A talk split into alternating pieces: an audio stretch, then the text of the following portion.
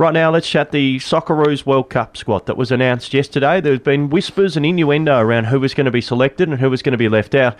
We're only uh, just over two weeks away from Australia's first game against France. That's on November 23rd. There's a few veterans that are not there, players that we familiarise ourselves with when we talk about the Socceroos, and maybe a new generation of players have been selected in this squad by Graham Arnold. Let's get Paul Wade's perspective. He's a former Socceroos captain and a star of his country. He's been good enough to join us here on the show. Good morning to you, Paul. And a very good morning to you, sir. How do you find this World Cup squad on paper? I guess we'll find out in time, Paul, how they go. But on paper, what do you make of Graham Arnold's squad? Yeah, you know what? It's uh, I think everybody look at the squad and then think of 2005, the 2006 World Cup squad, and go, "Nah, we're rubbish."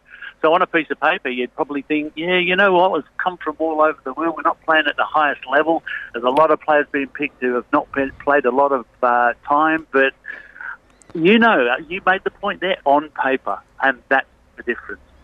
It's not on paper, and it's amazing. Or if it was in a league competition, if you were playing 15, 20 games, yeah, we get hammered.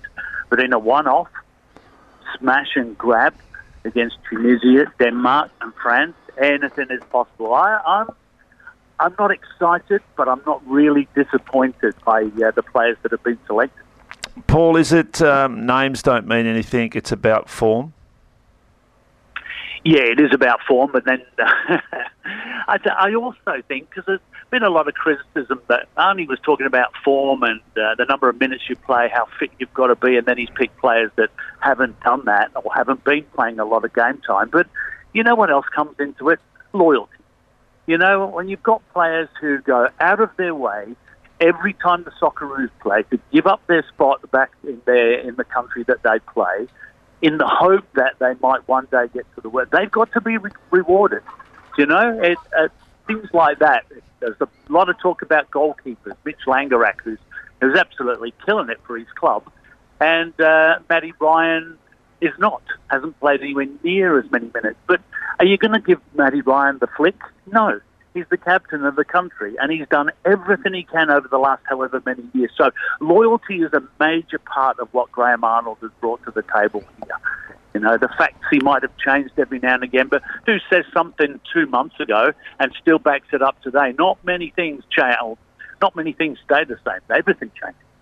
Well, what about Tom Rogic? I mean, we know how good a player he is and, and what he, he's done at Celtic and others, but is it sort of just the way uh, events have happened that he hasn't been able to get into a side and, and, and uh, play as much is would you have thought that they may have just taken him knowing the ability that he's got and him that opportunity to get right by this time next or well, next year? No I've just talked about uh, loyalty and uh, you know in, with mental health issues that we've all got uh, I, I'm not going to go into that area but mate, I'm the, co- the coach of the national team, and somebody doesn't turn up, and somebody doesn't tell me why they don't turn up and why they're not going to play. I'm not going to pick you. Yeah. I don't care how good you are.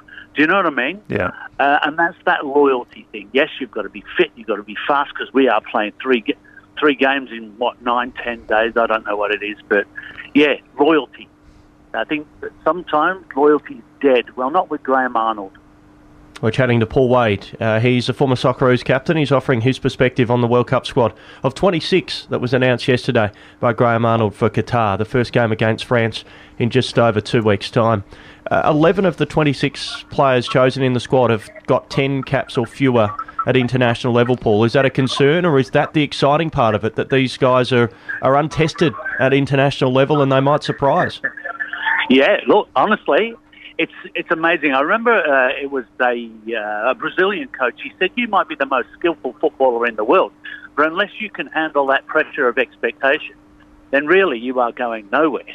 Uh, and it's true. You know, you might have experienced campaigners, and, and I was playing a while, and I always used to feel horrible before a game, but it was it was just that feeling that I was able to live with because we're all going to get stressed and whatever, but can you can those players experience that before a game, two two days before, take it into the game and not let it ruin their game? Uh, so experienced campaigners, they, they struggle too. So to have somebody else walk in there with that freedom of, I don't know what I'm in for here, but I tell you what, I'm looking forward to it. That's a sort of good attitude, I think. Garang Kuol is one of those. Um, who else is are those sort of players that we, you know, just got to keep an eye on that they, they may just sort of have this breakout game that uh, people think that age may not have uh, allowed them.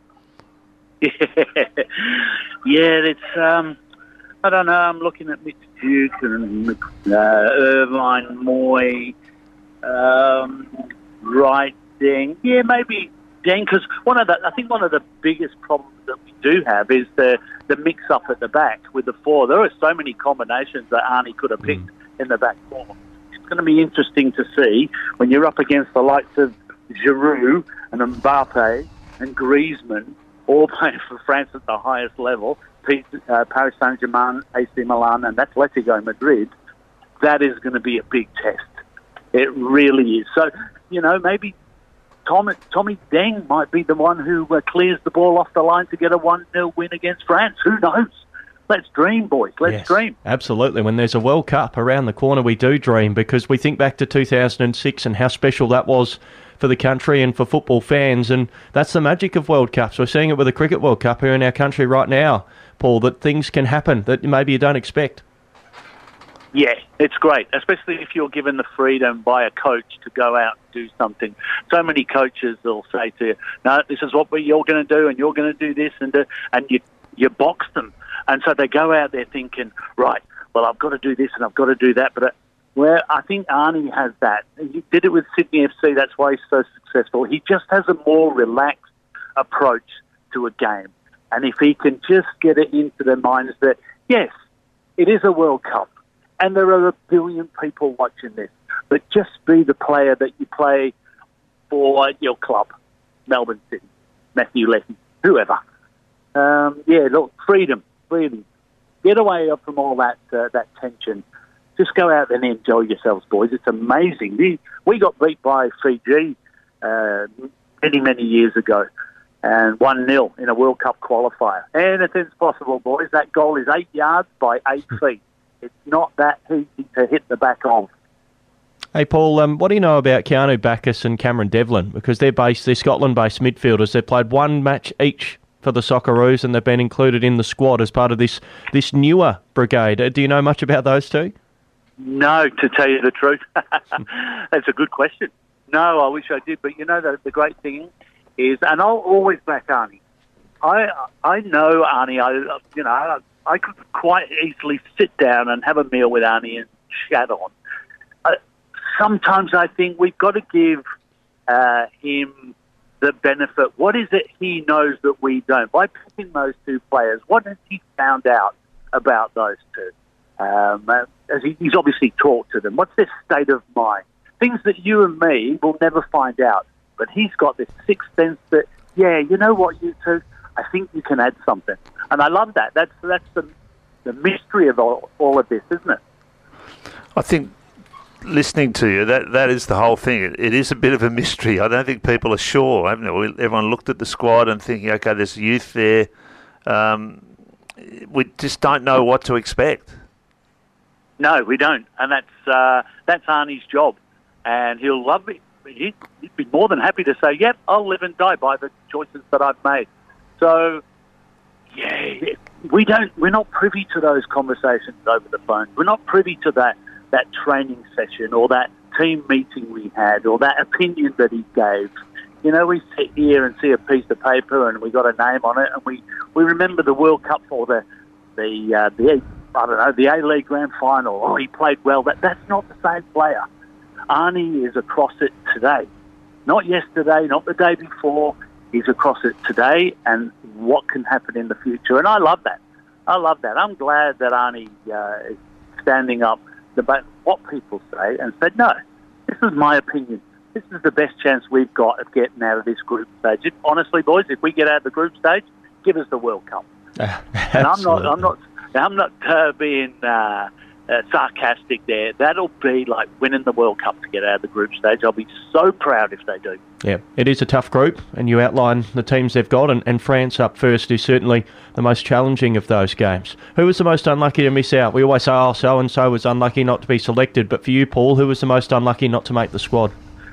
Oh, I thought uh, Taggart was a little bit unlucky. You know, uh, he's played such a, a good part, him and Mitch Duke up front. Um, I don't know. It's, I would love to have had Trent Sainsbury in there only because of his experience, even if it's experience off the ground.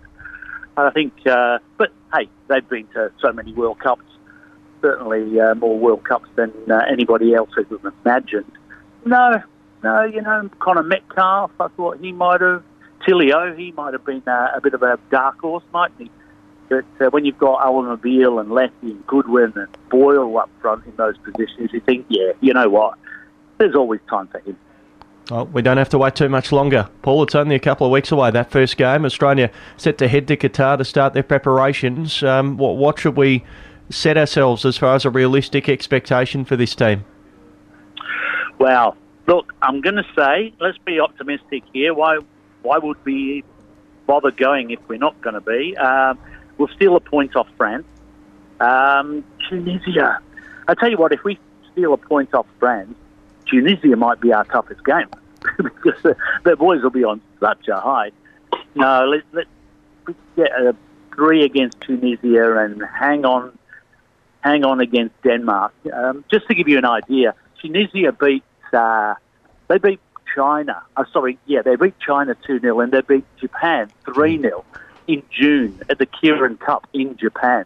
They are they got hammered by Brazil five one. But if you think Tunisia uh, going to be a walkover, uh, think again. So I'm, I'm, I'd love four points. If we get four points, we'll get out.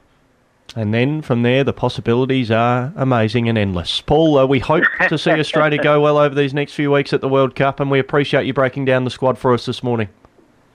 Good on you, boys. Keep up the good work. See ya. Have a good day. Paul Wade joining us this morning here on Sports Breakfast.